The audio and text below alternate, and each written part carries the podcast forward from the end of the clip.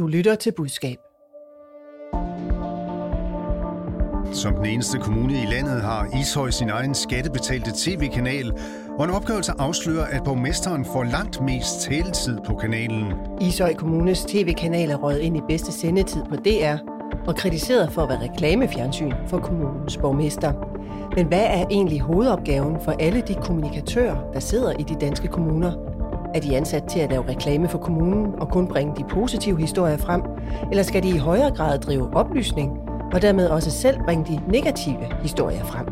Jeg stiller spørgsmålene, mine eksperter giver svarene. Velkommen til Budskab, Fagbladet Journalistens nyhedsmagasin om kommunikation, hvor vi også ser nærmere på en anonym talsperson og brugen af at tale uden for citat. Mit navn er Line Ernlund. Ida Strand, skal kommunerne selv drive de negative historier frem? Ja, altså det, det synes jeg faktisk, de skal. Ja. De har en forpligtelse, synes jeg, over for borgerne. De er til for borgerne. Øhm, så der skal være en transparens. Velkommen. Du er kommunikationschef hos Kraftens Bekæmpelse. Asbjørn Havstrup, samme spørgsmål til dig. Skal kommunerne selv være med til at drive de negative historier frem? Så siger jeg nej for diskussionens skyld. Okay, velkommen.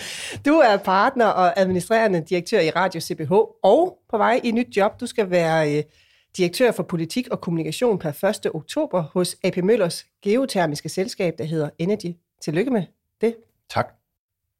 Vi begynder med en krise, der har ramt dem her.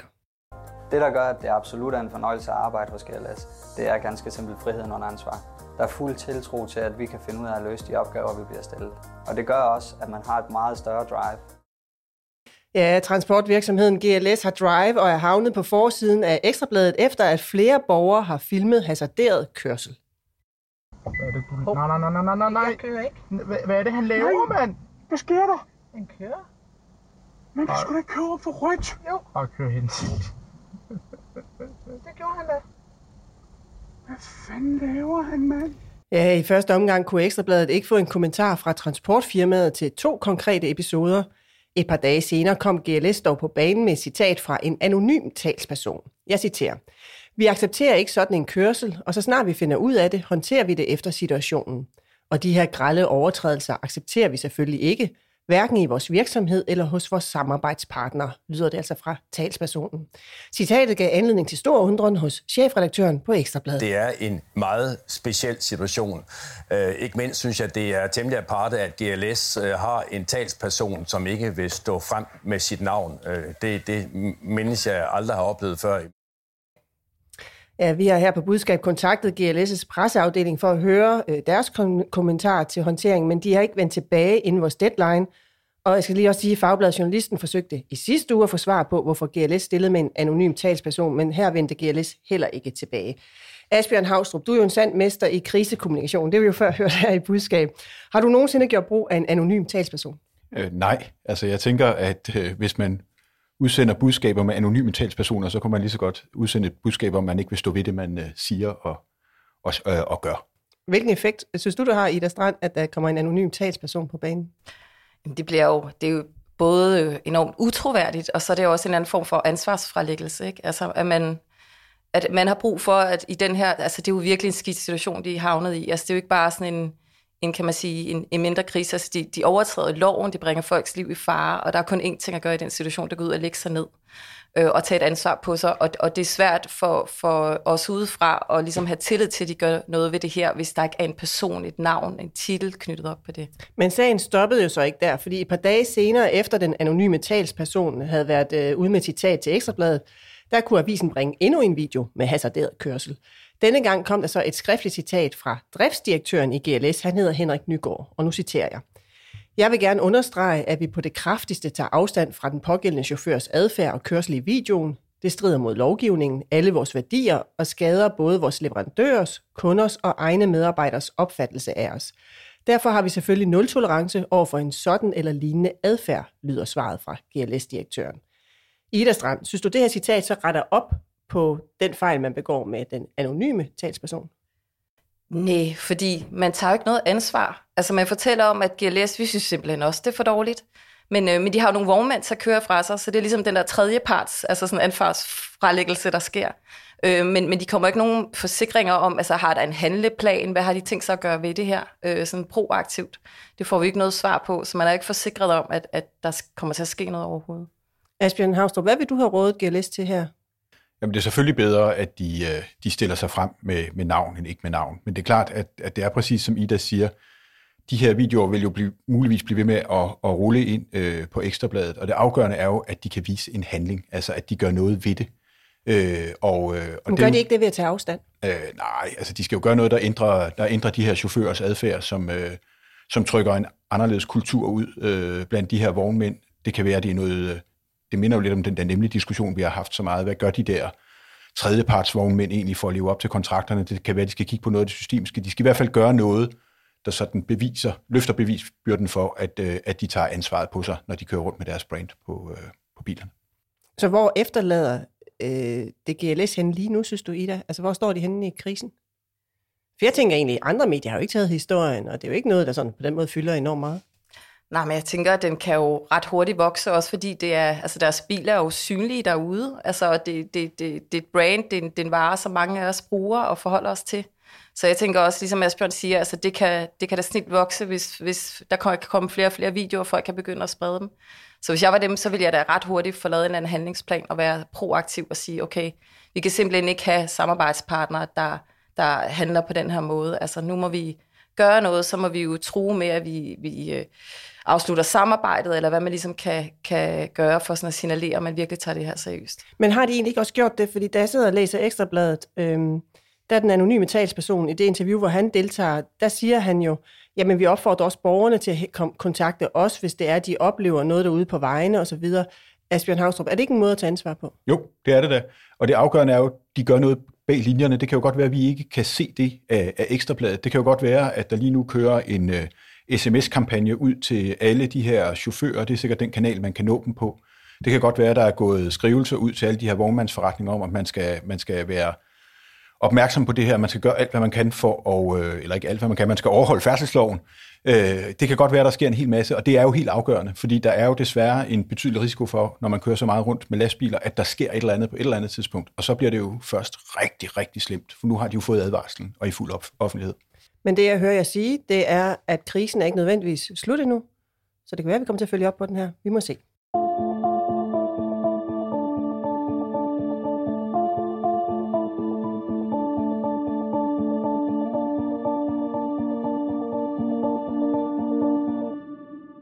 Vi skal videre til dagens andet emne, og jeg spurgte jo jer indledningsvis her i udsendelsen, om kommunerne, kommunikationsafdelingerne ude i kommunerne, også skal drive de negative historier frem. Og der sagde du ja, Ida Strand, og Asbjørn, du sagde nej. Hvorfor nej? Altså det er klart, at kommuner er jo hegnet ind af lovgivningen. De skal følge nogle, øh, nogle spilleregler, som man kan udlægge i en anden podcast, der handler om jura, men det er jo sådan noget med objektivitet og sandrolighed og alt muligt andet. Det er selvfølgelig sådan den, det er for mig den ene øh, hjørnestolpe. Den anden hjørnestolpe handler om, at de skal bedrive øh, god kommunikation, og god kommunikation er troværdig kommunikation. Og derfor skal de selvfølgelig tale åbent om de dilemmaer og prioriteringer og issues, der kan være. Men sådan lige frem og drive de dårlige sager frem, det, det, der synes jeg, Ida stiller barn højt. Ida, stiller du bare en høj? Nej, altså jeg, jeg synes jo, at, at som jeg sagde før, at, at, øh, at de er til for borgerne, øh, og jeg synes jo, man kan gøre det på mange måder. Altså, øh, der jo, findes jo ikke nogen kommuner i det her land, som ikke har nogle udfordringer på nogle af de forskellige områder. Øh, og jeg synes, det med at kunne komme ud, altså øh, der er jo alligevel et krav til, at analyser og forskellige ting skal dokumenteres og ligge frit tilgængeligt for borgerne. Så jeg tænker, der er jo nogle muligheder nogle gange i at, at tage bolden selv, og så sige, okay, vi har et problem på det her område, der er nogle ældre på et plejehjem, der ikke er blevet passet godt nok på. Vi har et problem med at skaffe medarbejdere nok. Hvad gør vi ved det? Altså vise det der proaktive tiltag, at man er opmærksom på problemstillingen, inden der er et lokalmedie, der, der graver historien frem, og man kommer på, på øh, baghånden. Der er i hvert fald noget ude i kommunerne, fordi øh, noget tyder på, at kommunikatørerne selv mener, at der er problemer. Her taler vi ikke kun kommuner, men også regioner. For øh, en ny undersøgelse, der er lavet af Fagbladet Journalisten, viser, at 41 procent af kommunikatørerne derude mener, at kommunikationen i kommunerne og regionerne er for positiv, og 52 procent har oplevet et pres fra kommunen og regionen til at fremstå så positiv som muligt. Og det her, det er altså dem, der selv sidder og arbejder med kommunikation, der siger det. Asbjørn Havstrup, er det et problem, at øh, kommunikatørerne ude i kommunikationsafdelingerne tænker sådan her om den kommunikation, de bedriver? Ja, det, det synes jeg bestemt. Jeg synes faktisk, det er, er ret vilde tal. Og det, er jo, øh, det kan være et problem på mange dimensioner. Det er jo et, øh, det er jo faktisk et ledelsesmæssigt problem, for det betyder, at der ikke er, er skabt en fælles forståelse af, hvad det er for en rolle kommunikationsafdelingen skal have, hvad det er, hvad det er for en rolle kommunikationsafdelingen kommunen skal løfte. Og så er det jo et problem, fordi ja, nu tolker jeg jo ting ind i deres svar, men jeg tænker også, at det er fordi, de som fagpersoner tænker, at de i virkeligheden ikke øh, løfter den opgave, de er sat i verden for på bedst mulig vis. Fordi det er klart, at sådan noget halleluja-kommunikation, som jeg synes er helt over i den anden boldgade, det er jo ikke befordrende for noget som helst. Altså, øh, det er klart, at der skal være bund i troværdigheden i den måde, hvorpå man kommunikerer. Man skal møde folk der, hvor de også oplever, at problemerne er, osv. osv. Øh, og hvis de ikke gør det, så er det jo, så er det jo et kæmpe problem. Så er det både et ledelsesmæssigt problem, og så er det jo, så er det jo dårlig kommunikationshåndværk simpelthen. Ja, for du sad jo indledningsvis og sagde, at de skal ikke selv drive de negative historier frem. Så når jeg sidder og tænker, jamen, du vil jo egentlig synes, det her det var fint nok, at... Øh... Nej, altså, jeg synes, det, det, det var jo et skærpet synspunkt, og, og, og Ida trak også lidt ind mod midten. Altså det, jeg tænker, det er jo øh, lige præcis, at hvis, øh, hvis der er problemer på et plejehjem, øh, så skal man selvfølgelig tale åbent om det, men jeg vil jo nok øh, som kommunal kommunikationsmedarbejder vælge at vinkle på, hvad gør vi så ved det? Altså jeg vil ikke bare udsende en pressemeddelelse, der hedder, at Lykkevangens øh, plejehjem er en jammerdal, punktum, og så kan man ringe for yderligere oplysninger. Men, men Ida, betragter du de her tal som et udtryk for, at det er blevet for meget reklame ude i kommunerne og regionerne? Eller hvad tænker du om dem? Det, det kunne man jo godt fristes til at konkludere, og så også hele altså den der øh, kattepine, som de her medarbejdere jo lidt sidder i, øh, fordi jeg synes tit, at man som kommunikationsperson i den her type organisationer, altså har man jo min erfaring er, at man lidt trækker i den retning, der handler om at lægge, spille med lidt åbne kort og være lidt mere transparent. Og man så har en organisation bag sig, hvor der er nogle politiske interesser, men så på en eller anden måde bliver nødt til at nogle gange at rette ind under. Og det er jo det der spil og den klemme, som, øh, som øh, de her medarbejdere jo nok sidder i, ikke? Og, og de kan bruge på den måde også få nogle bindinger fagligt. Hvordan løser man så det problem? Jamen det er jo, som Asbjørn siger, altså man bliver nødt til at få en afklaring af, hvad er rollen, hvad er forventninger til kommunikationsafdelingen i det her sammenhæng. Altså er det at bringe de gode historier frem og, og lave, øh, kan man sige, øh, kampagne for flere borgere flytter til kommunen og ligesom altså, skabe en eller anden form for positiv branding, eller, eller er det også at kan man sige, skabe en balance, og så få, kan man sige, de, de dårlige nyheder ud, som måske alligevel kommer ud, men så også få, få knyttet op på, hvad kommer vi til at gøre ved dem, altså sådan en mere balanceret. Men hvis nu for eksempel en kommune øh, fyrer en øh, skolelærer, altså over ude i forvaltningen, der man fyrer en skole, eller ikke en skolelærer, en skoleinspektør på en øh, lokal skole, vil du bringe den historie? Ja. Den vil du bringe ud med pressemeddelelse, eller hvad? pressemeddelelse eller, eller nyhed, altså det, det kommer jo alligevel ud. Altså det, det bliver jo annonceret på, øh, Aula, gør jeg ud fra, og så er der hvor mange, altså øh, tusind forældre, der ved det, og så altså, du kan jo lige så godt få, få kommunikeret også, hvad er begrundelsen for det, eller hvis der er nogen begrundelse, altså der kommer jo til at være en masse spørgsmål, så det der med at være på forkant, det er jeg tilhænger af. Altså. Vil du øh, få den historie ud, Asbjørn, hvis du sad ude i en kommune? Altså, jeg er også tilhænger af at være på forkant, men jeg tror lige præcis sådan noget omkring personale, der vil man jo være båndlagt af alt muligt andet. Men jeg synes faktisk også godt, at den her undersøgelse kunne pege lidt på os selv som kommunikatører, fordi en ting er det forventningspres, som Ida beskriver, der kan komme op fra til, til, hvad det er, man skal levere som kommunikationsafdeling. Noget andet er vores egen evne til at fungere, eller at forklare opad og udad i organisationer, hvad god kommunikation egentlig er. Altså, øh, hvis nemlig, som vi har snakket om her øh, mange gange, udsender en bandbule af pressemeddelelser om, at de har godt arbejdsmiljø, så hjælper det jo ikke på noget som helst. Det graver kun det hul, de sidder i dybere. Det samme gælder jo for en kommune, der rammer ved siden af den sådan opfattelse, borgerne har. Så kommunikation er jo, er jo noget, der skal doseres i forhold til, til den målgruppe, man kommunikerer med, og de værktøjer, man har i værktøjskassen. Og det lyder som om, at der er et tovejsproblem. Altså både noget med, hvad er egentlig kommunikationsafdelingens opgave, men også at, at vi, der arbejder med kommunikation, har en opgave i at forklare, hvordan er det, så man skaber god kommunikation, så man på en troværdig måde kan opnå det, man gerne vil.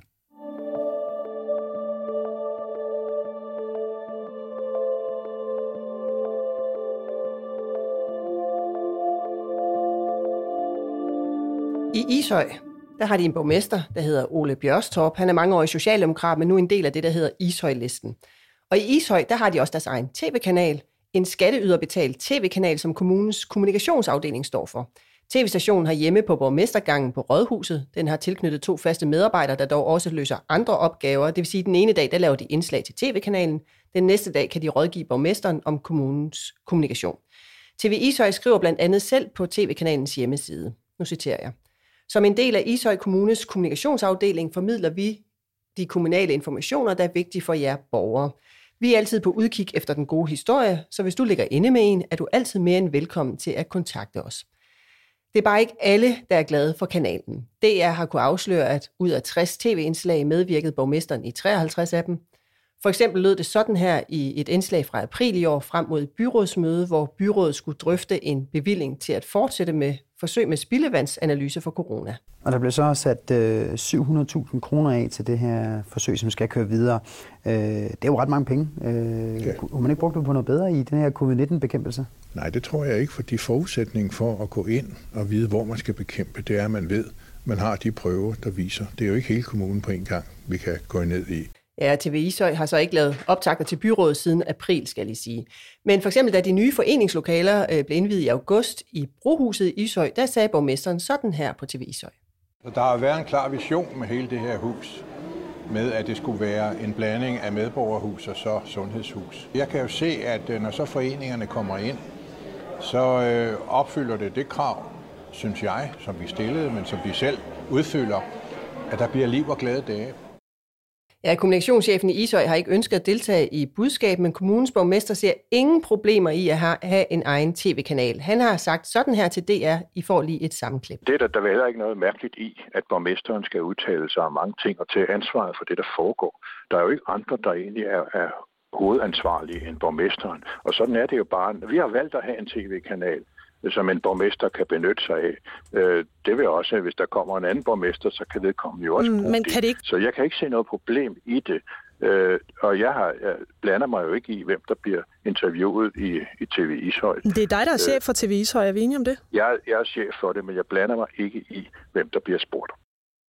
Ja, så tilføjer han også, at alle byrådsmedlemmer jo kommer til ord, når TV Ishøj transmitterer fra byrådsmøderne.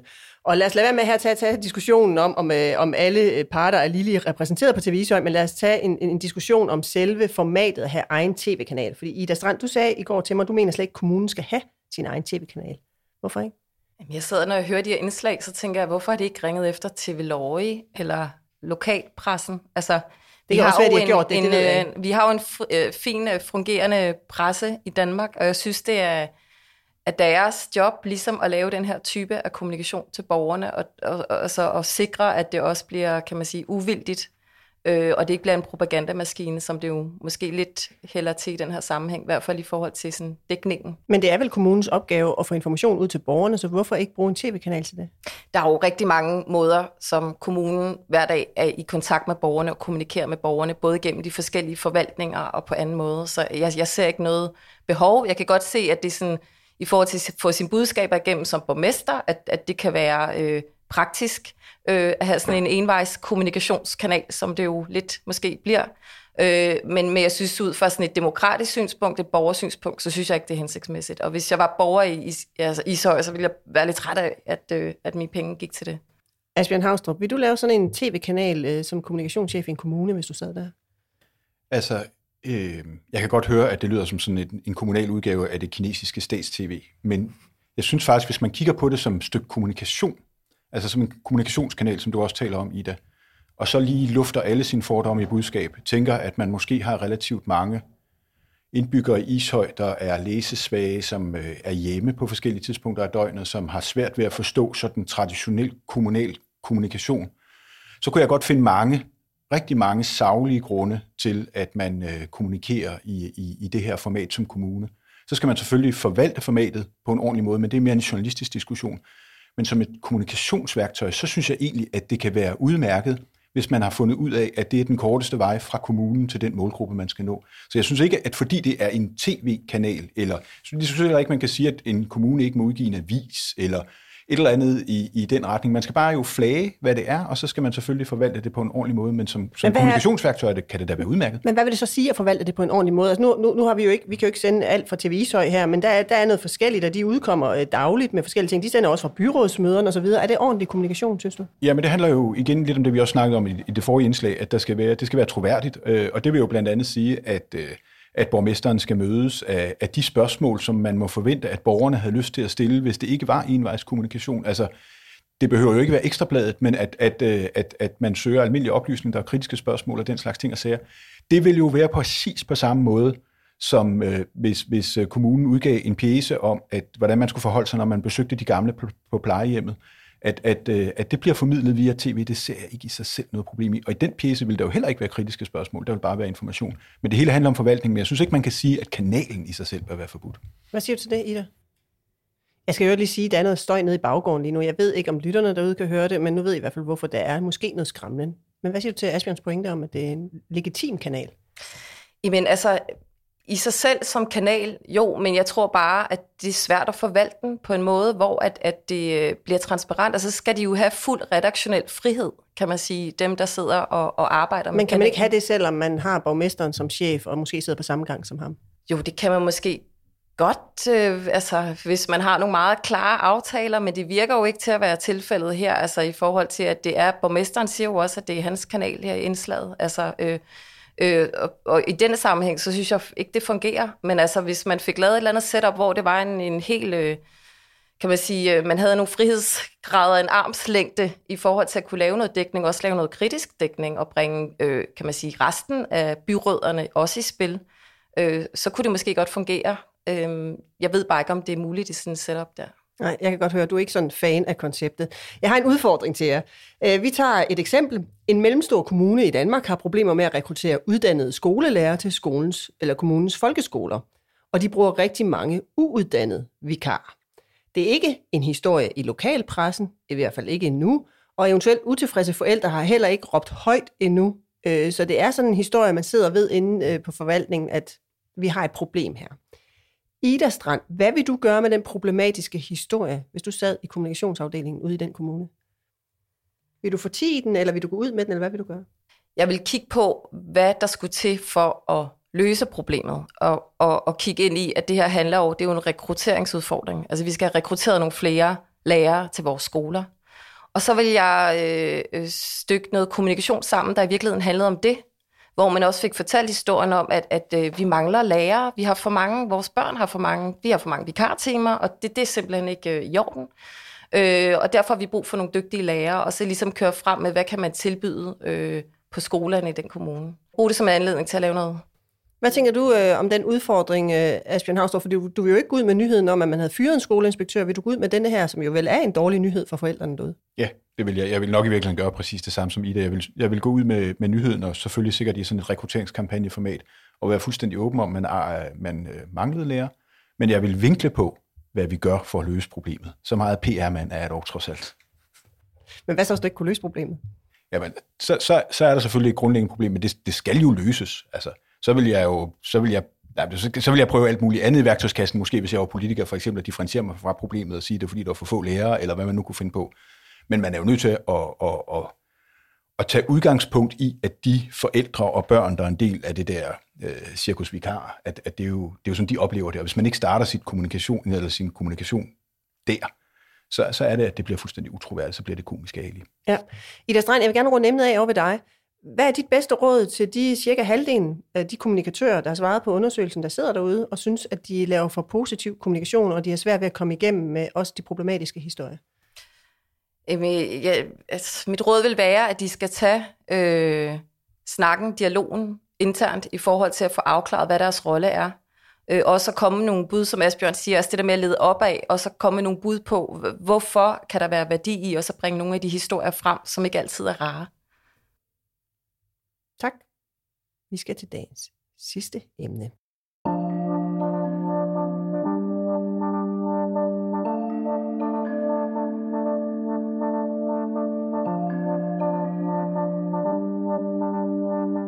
Et ja-nej-spørgsmål.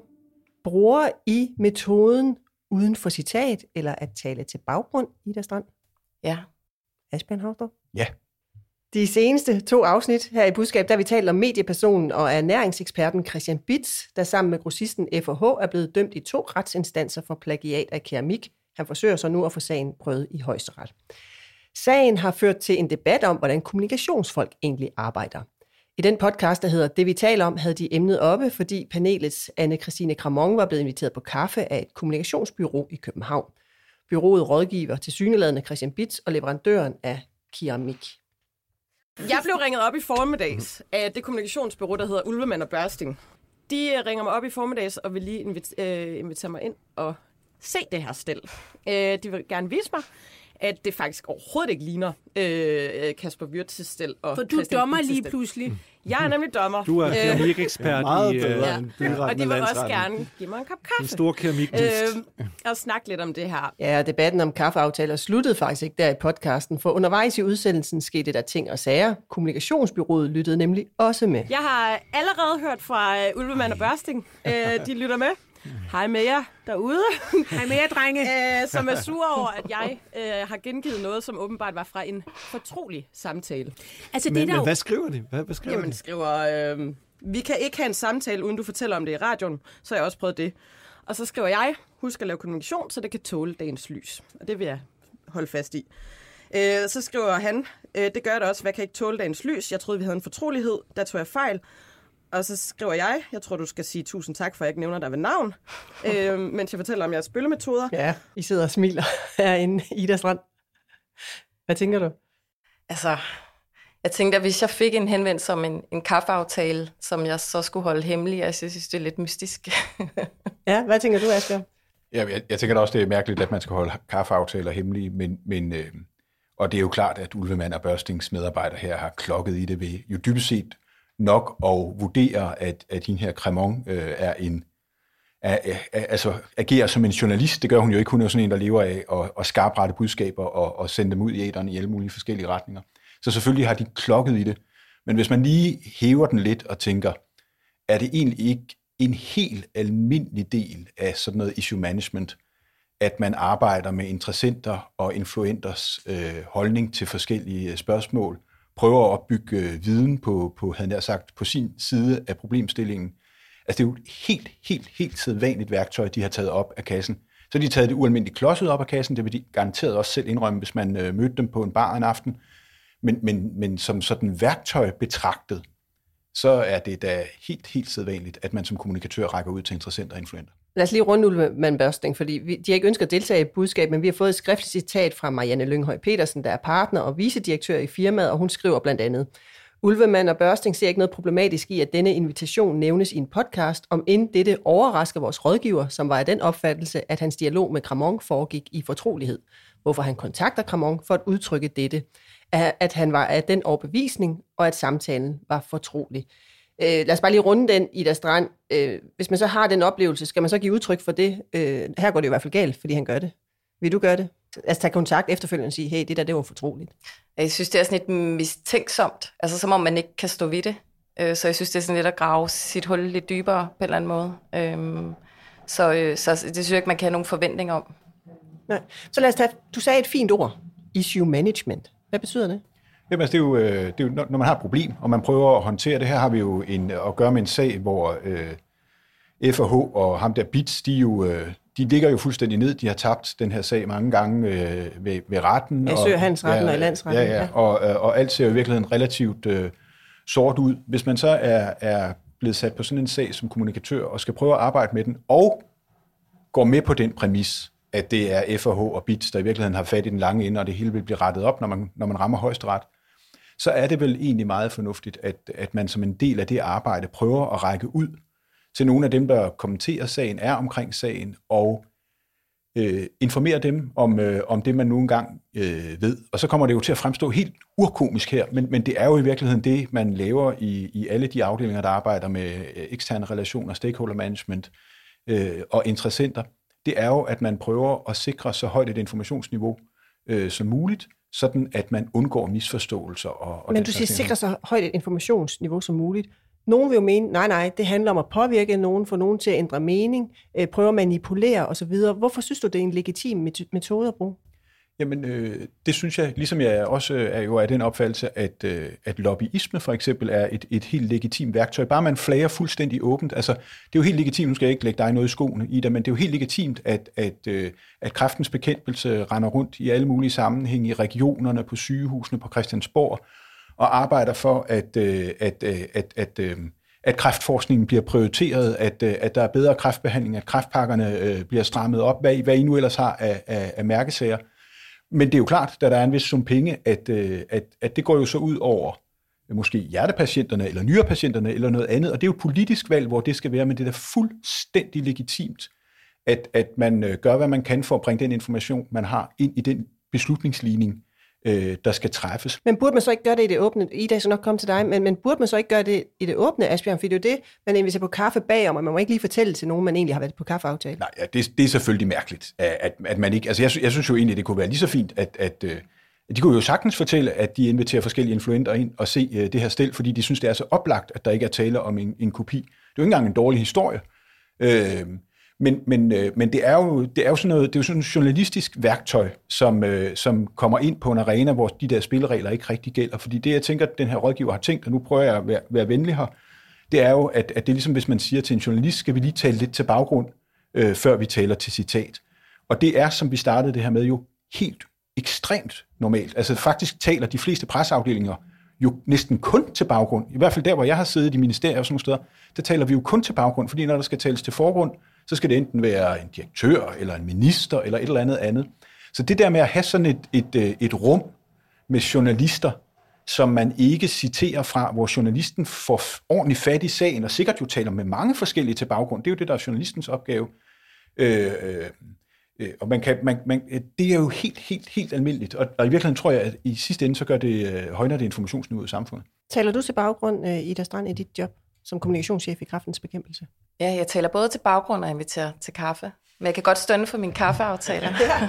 og når jeg skriver og inviterer til kaffe, så tænker jeg også over, at det, jeg skriver, kan tåle at blive læst altså af andre. At det ikke er en eller anden forsøg på at manipulere nogen til noget, men det er måske i det tilfælde, jeg kan huske, at række ud til nogen, som har været uenige med os i en sag, og hvor jeg egentlig er nysgerrig på at høre og selv blive klogere øh, så vi kan blive bedre i vores kommunikation fremover i, på det område. Ikke? Så Men det, hvad skal du have ud af, når du taler uden for citat? Hvad vil du så have ud af det i de situationer?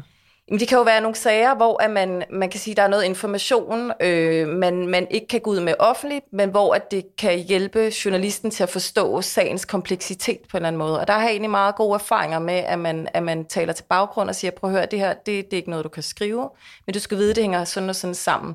Det jeg kan sige, det du kan få til citat, det er det og det og det her. Altså, øh, øh, Hvad vil der ske, hvis de oplysninger uden for citat så kom frem?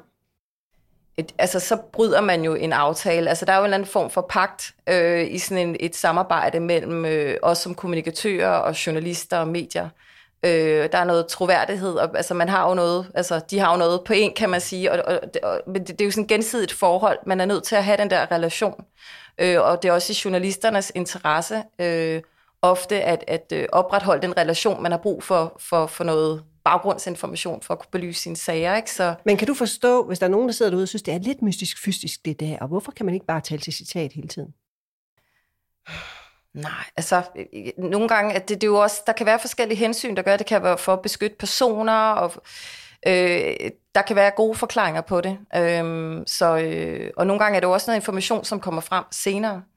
Øhm, så, øh, så nej, jeg, jeg synes ikke, det er så mystifystisk. Altså, jeg havde en periode i Udenrigsministeriet, hvor det jo, jo var meget normalt, at man ikke kunne sige et eller andet om et eller andet, fordi der var et hensyn til sådan noget, man formulerede lidt sådan øh, volumøst, som hensynet til fremmede magter, eller Danmarks interesser, eller sådan noget. Og det er jo helt enormt irriterende, hvis man ringer op som journalist og har en eller anden sag på, øh, på, på, på krogen, og så får man at vide, at det kan vi ikke sige noget om af hensyn til fremmede magter så er det jo bedre, at man så kan sige, sige lidt bag om, om, hvad det egentlig er for nogle hensyn, der ligger. Og så øh, tror jeg egentlig også, at, at, øh, at journalisten skriver en, øh, en, en mere retvisende artikel.